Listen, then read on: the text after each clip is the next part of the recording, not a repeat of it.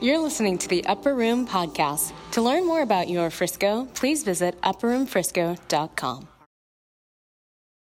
You know, when Jonathan was talking about, we were actually having breakfast this morning, and he was talking about how the presence of the Lord touched him when he was 16. And, um, you know, depending on where you come from, that word can sound confusing. Any anybody like raised in church and you're like, what what are we talking about? The presence. Does anyone ever feel that way? It sounds ethereal. Good. No, for real. Does anyone ever feel that way? No? Just me. Okay. Well, thank you, Mullet. So the thing is that it's not just ethereal. Like when he says the presence touched him, it was the presence of a of a person. And it wasn't just the presence of a person, it was the presence of a person who who chose to define himself as love. He said, "I am love." So when Jonathan when the presence of the Lord touched him when he was 16 and it changed him for the rest of his life, it was love, it was tangible love that touched him. It was love. I feel like what I want to do for us tonight, I just want to remind you of things you already know. Is that okay? I just want to tell you things that you already know because it's going to be good for me to hear it and it's going to be good for us to remember because i feel like in this in the climate that we're in we may have lost track of the whole point and it's really easy right now to lose the whole point for god so loved the world that he came and touched jonathan when he was 16 for God so loved the world that he bound up my broken heart. You know, Jesus said when he's he's about to leave his disciples, but he says to them in John 14, he says, This is how other people are going to know that you belong to me. How? By the way that you love each other. And I, I, I, I, I, don't know about you guys, but like when I've been online lately, I'm like, I'm thinking, if I were not a believer and I watched the dialogue between these believers, I wouldn't know that they were believers by their love. That wouldn't be what I walked away with. And I've been thinking about how Jesus was a man, it says he was full of grace and truth. He wasn't like 50% grace and 50% truth, or sometimes full of grace, and then when you needed it, full of truth. He's all in himself, full of grace and full of truth. All 100% and 100%. And I feel like we're trying to navigate the world that we're in, and we're trying to figure out what's the right theology, what's the right political party, what's the right stance, what's the right. And so we're we're trying to figure it out, and we're trying to figure it out without having Jesus right here, the man full of grace and full of truth because at any given moment like if you're if you're me i don't know much about the enneagram but i'm enneagram one so i'm always going to lean on truth and then if you're more like i don't know whomever you may be like grace and so any of our natural inclinations will be inclined to fall in one camp or the other, except Jesus is full of grace and full of truth. And if you ever met him or looked into his eyes, you would be aware of one thing He loves you. He loves you. Why did the woman at the well, he, he, he uncovered everything about her. She should have felt shame. He like he undressed her with his words. You've been married to five you you've had five men. And the one you're living with right now is not your husband. And she goes into town and tells everybody, This man knows everything that I've ever done. And they're like, Woo, we do too. right? But she didn't feel shame. Why did she not feel shame? Because she encountered love himself. And I just want us to get to the place where we are the walking embodiment of love himself. And I feel like sometimes what I'm seeing when I like I'm looking out at at like Christians right now. We've got some like throwing fiery darts this way, and some like throwing rocks at the other church camp that way, or at our government, or at our whoever. And then we've got some just down here hiding. I just don't want to get hit in the crossfire. And then there's some, and this is where I want to call you tonight, that have just come up higher they're probably a little more quiet. They may have a little less to say because they're just waiting for a moment to just love you. They're tuned in to heaven. They're tuned in to his voice so that randomly, while so and so's throwing a rock and so and so's throwing a dart, they're like, hey, does your ankle hurt? Because God wants to heal it. Right? Because there's something more important going on. Do you know what I mean? I'm saying that one day when I stand before him, he's not going to say, Lorisa, were you a good American?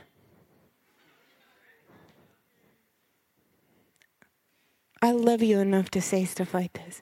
He's not going to say that. And what I don't want you to miss, I don't want the devil to pull the wool over your eyes and for you to miss the point of the season that you're in.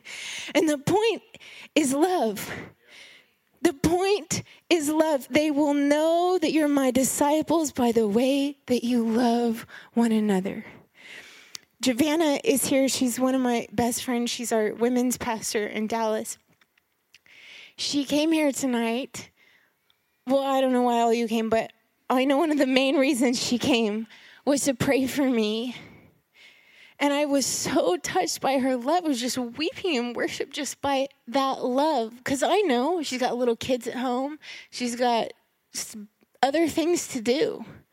But that love touched me. And the world is dying for this love. And the only way we can give that love is by knowing Him who is love like over and over and over all day, every day, over and over and over again. I just want you to know there's a more important conversation than the one you might be tuning into constantly. There's a better conversation. There is. There's a more important conversation happening. And I don't want you to miss the point of this season. What did you do in 2020? Well, I just cast a bunch of stones. I hurt a bunch of other Christians.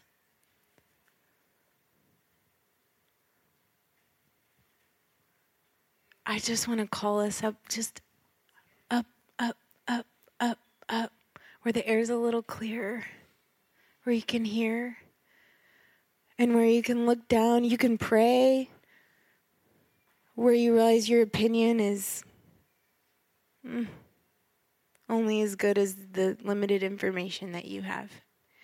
I want to read, I, I, we are going to get biblical. So I want to take you to uh, Revelation chapter 2. Are you guys tracking with me?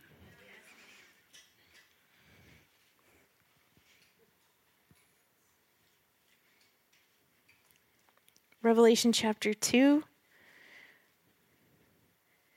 So, when John has this encounter with Jesus, he has him write a message to seven different churches. Seven, not five. seven different churches. And so the first one is the church in Ephesus. Now, the church in Ephesus, we see that it was planted. We can read about it in Acts chapter 19. And the letter to the Ephesians was written in like the 60s. And then this letter was written about 30 years later. So that information is going to be helpful in just a minute. But let's just read these first seven verses. This is the letter. And so if you don't know much about the letters, each letter has it has this format where it describes Jesus, the one with the message. Then he says some things that he knows about that church community, and then he might give like a rebuke, and then he might give some more encouragement, and then he might give um, a reward for listening to him, essentially. Okay, so here we go. To the angel of the church in Ephesus, write the words of him who holds the seven stars in his right hand, who walks among the seven golden lampstands. So, the words of him who holds the seven stars, that's Jesus. He's holding seven stars, which are the messengers. And then he walks among the seven golden lampstands, which are these seven churches. The lampstands represent the churches. So, here's what Jesus, this is Jesus' message to the church in Ephesus. I know your works, your toil, your patient endurance, and how you cannot bear with those who are evil, but have tested those who call themselves apostles and are not, and found them to be false. I know, ugh, that phrase just, I can't hardly say it without crying. Do you know that he's looking at you saying, I know, I know. I know. I know you are enduring patiently and bearing up for my name's sake, and you have not grown weary.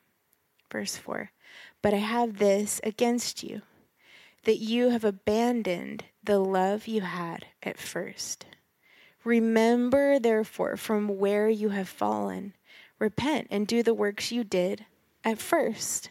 If not, I will come to you and remove your lampstand from its place unless you repent. Yet this you have you hate the works of the Nicolaitans, which I also hate. He who has an ear, let him hear what the Spirit says to the churches. To the one who conquers, I will grant to eat of the tree of life, which is in the paradise of God. Okay, we're just going to break this down for a minute, and then I'm going to encourage you. Um, he says, I know, here's the things that he acknowledges about them. Ready? He knows your works, your toil, your patient endurance, how they haven't they haven't bared bared born haven't I don't know the past tense of that. They haven't born bore. okay, they haven't bore with those who are evil. Um, they tested them, they found them to be false. They endure patiently they're bearing up for his name's sake. They haven't grown weary. So, and then he says, you know, you've abandoned your first love. And then he also says, you also haven't, um, you hate the works of the Nicolaitans, which was sort of a weird sect that was pro- promoting sexual immorality, food sacrifice to idols. It's not super clear what the Nicolaitans were doing, but it was a false doctrine. So here Jesus is saying, like, hey, I see you. And I just, I, I want you to hear something from him. I feel like there's a message in here for us. I feel like he's saying, Listen, I see you. I see that you're protecting what you know to be true and right. I see that it matters to you. Listen, I I, I was and, and that matters to him. Okay, so just because we're gonna we're gonna talk about like our first love, we're gonna talk about loving the Lord and loving each other, but just because we don't want to abandon love doesn't mean we throw out the fact that it's very important to protect what we know to be true and right that like true doctrine is important. So just because we're going to, oh, return to love doesn't mean we're going to throw out protecting what's right and true right? Remember, I said he's full of grace and truth. Listen, somebody showed me, I'm not super familiar with TikTok, but we have some some friends here who minister to Gen Z, and they were showing me on TikTok the massive movement directed toward like uh, eight to 18 year olds, I think is like the main viewing group. Don't quote me on that. But that is people like me in quote unquote ministry. Even there's some wearing the collar, there's some just in ministry garb, and they are adamantly teaching children that homosexuality should be embraced in the church, that Jesus condones homosexuality. They're opening up scripture and they're they're walking through scripture and teaching that Jesus promotes, accepts that, that he celebrates it. And there's, listen, there's hundreds of millions of views on these. There's like, there's a movement, there is an agenda. And it's like, it's, it, it's mind blowing to see. And so, for you and I, as Bible believing disciples of Jesus, to stay committed to the things that we know are true is super important to the Lord. And so I, I, I don't, I want you to hear me say that I feel like he's saying to us as a church body, hey, I know that you're fighting to protect what's true. I know that you're on guard, that you are not letting things enter in that are false. And I and I I'm I'm saying thank you for that. I'm saying job well done. That you're not letting that doctrine into your churches. And I felt like I actually brought a prop you know, when you have a last minute prop idea when you're getting out of your car that's full of uh, kids' stuff? I brought my nunchucks. I felt like he said, Listen, I know that you're fighting. I know that you're protecting. I know that you're patiently enduring. I know that you're like, you're, you're protecting. And I don't want you to stop doing that. It's important to me. You know, he, Jesus said that if you cause a little one to stumble, it's like I, I will f- put a millstone around your neck and throw you into the bottom of the sea. I was in Israel and I saw a millstone. It is like a, it's like a huge stone. And he must have been standing near one when he said it. Like it's no joke to cause a little one to stumble. So hear me say that truth and right doctrine, right understanding, and us protecting it, us being vigilant to not allow that in our homes, in our churches, is really important to the Lord. But here's what I see He's saying, hey, watch out. Because sometimes when you're in a culture where the world is coming at you with so much and you're so busy protecting and fighting and guarding what's right and true, you might lose sight of what matters. You might lose sight of your first love. This is what you're in danger of doing. You know, when we, we had four kids in six years or something like that. And so if you know, if you if you've had a lot of children in a row, sometimes you could get so busy just doing the things, protecting, wiping butts and feeding and that you can lose your connection with your spouse because you're just doing all the things. And no one would say, "Stop taking care of your children." Stop cleaning your house. Stop feeding them. Nobody would say that. That's a good thing, yes? But you could lose sight of the very thing that birthed those children. It happens all the time. And so, how can we not lose sight of our first love?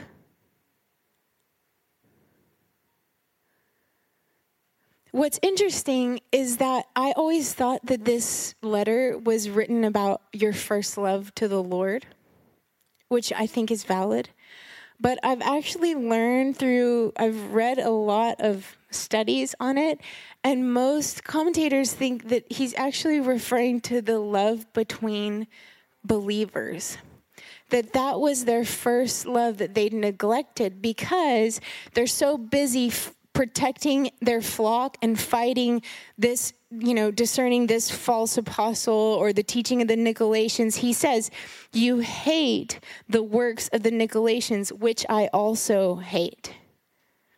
And so they think he's like juxtaposing this idea of hating this doctrine, but not neglecting the love that you have for people. How can you hate a doctrine and still love the person? Right? Because look in, look in uh, Paul's letter to the Ephesians. If you want to turn there, you can. But this is what they were known for they were known for loving each other. He says in, in Ephesians chapter 1, verse 15, he says, For this reason, because I have heard of your faith in the Lord Jesus and your love toward all the saints. I do not cease to give thanks for you, remembering you in my prayers. They were known for the way that they loved the saints. And yet, so this is written in about 60 something AD. And then you've got 30 years later, they've been so busy protecting and fighting and guarding what was true that they lost something special. The very thing that made them special, they lost and I'm not, you know, this isn't like a prophetic message for Upper Room Frisco, you've lost your first love. But what I'm saying is for the church at large, I feel this the Lord saying, hey, don't lose sight of the whole point. Like, check yourself. Is this birthed in love? Are you like, is what you're about to spout off in love? Is it coming from love? I think so many things would we would just we just wouldn't have anything to say. Can I give you permission tonight? It's okay to not have something to say. It is okay. Jesus, you know what? Jesus is standing there before Pilate and he's just like asking him, accusing him, and he just he just it's okay to have nothing to say. It's okay to hit the eject button from a conversation and say, you know what? Like, I don't know where the Lord is in here. I cannot, his, I don't, I'm not sensing love leading me to do anything right here. So I'm like, I'm pulling the ripcord. Like, y'all enjoy. Bye. Can I give you permission for that? You did not have to take the bait. There is bait everywhere right now. There is bait everywhere, and you don't have to take it. You, you like, you don't owe anyone a response. You have one debt, and the debt is to love. You have one debt, and the debt is to love. And you know what? I have good news. You actually can do that. Like, you are capable of being a conduit of the Lord's love at any time. Like at any moment, you can stop. I have to do it all the time. I learned this from my dear friend Kimberly Stokes. She said, when your kids are freaking you out, she said, you stop, you close your eyes, and you say, Holy Spirit, fill me. Holy Spirit, fill me. And you count to 10 in your head. And I can't tell you the number of times that I've not sinned in my anger or my frustration because I've allowed love in a moment to fill me. And so you have permission to not enter a conversation. You have permission to not take the bait. You have permission to walk higher, quieter, in love. It will set you free. I just want him, I want to know that he's like, yeah, that's what I would be doing right now. That's what I would do right now. Want to know what I'm up to right now? Yeah. Wouldn't it be great to know that you were doing what Jesus is doing? Wouldn't that be like the most rewarding thing ever?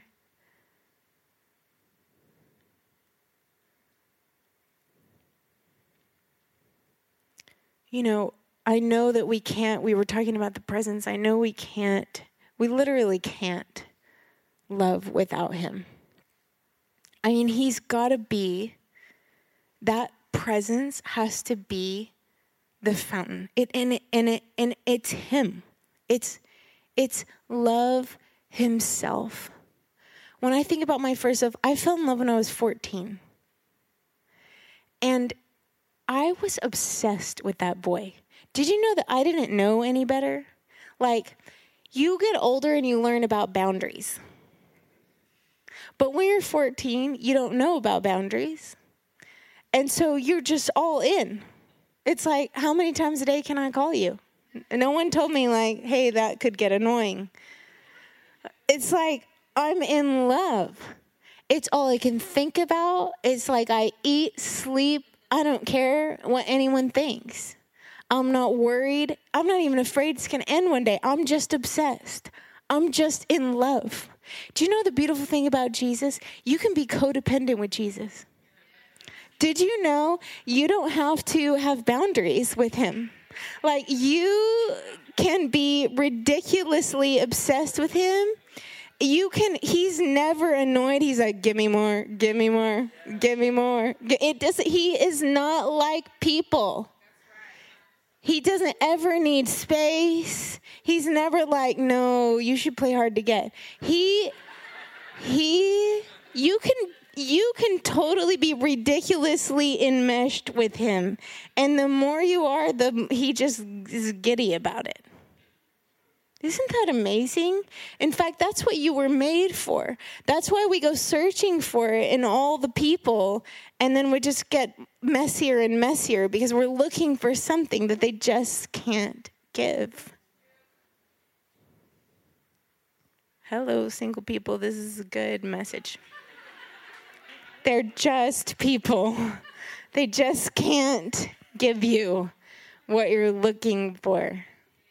It's a good married people message, too.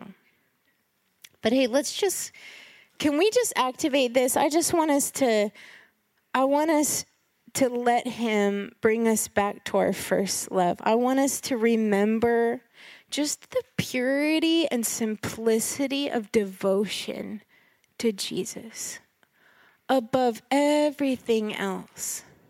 Above everything else. It's just an invitation to come up higher. Just come up above the noise, above the conversations that, you know what? In eternity, they don't matter. They don't matter. In eternity, they don't matter. It doesn't matter. And I get there's things that matter now. I get that. I get that. Like it matters to me tonight. I don't I don't want a Big Mac for dinner, you know?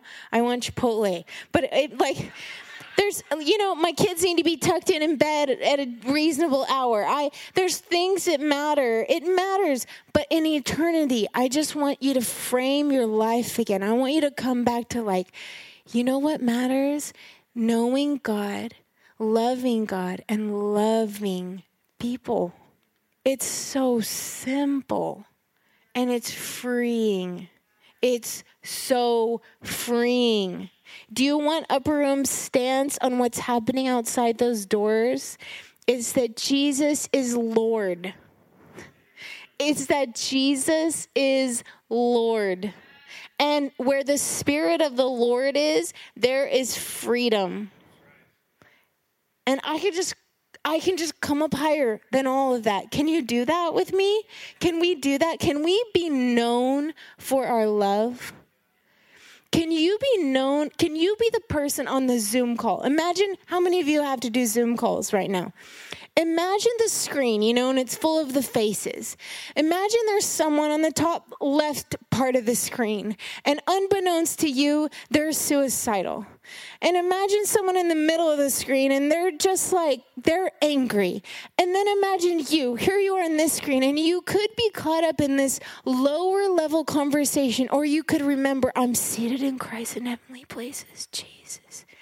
And then the next thing you know, he's like, hey, you see that person in the top left corner? They really need me. And you, in that moment, because you didn't take the bait of this conversation here, but you were aware of this one here, you get to be a conduit of love. And you get to speak a word. You get to do a thing. You get to partner with him in expressing his love to one of his beloved. That matters. That matters. So I don't know what you're doing every day in and out. I don't know if you're wiping a butt. I don't know if you're I don't know what you're doing. I don't know if you work in the medical field or if you're a teacher or if you're in business or you're I don't know what you're doing, but I just want you to know that you can make it matter. You can make it matter. It reminds me of who, who, I heard someone say this last week. You know, there's Brother Lawrence who, what was the book he wrote about the presence? Yeah, yeah. He was talking about how you can you can love God when you're washing dishes. You can make it matter whatever you're doing. And I just want to encourage you that you never know when you're you're you're having this conversation that you never know when an eternal moment steps in. A, an eternal moment. You stop someone and and you you have a little word for them or maybe all you do is like hug them maybe all you do is slip them 20 bucks but you have no idea the eternal fruit of what you just did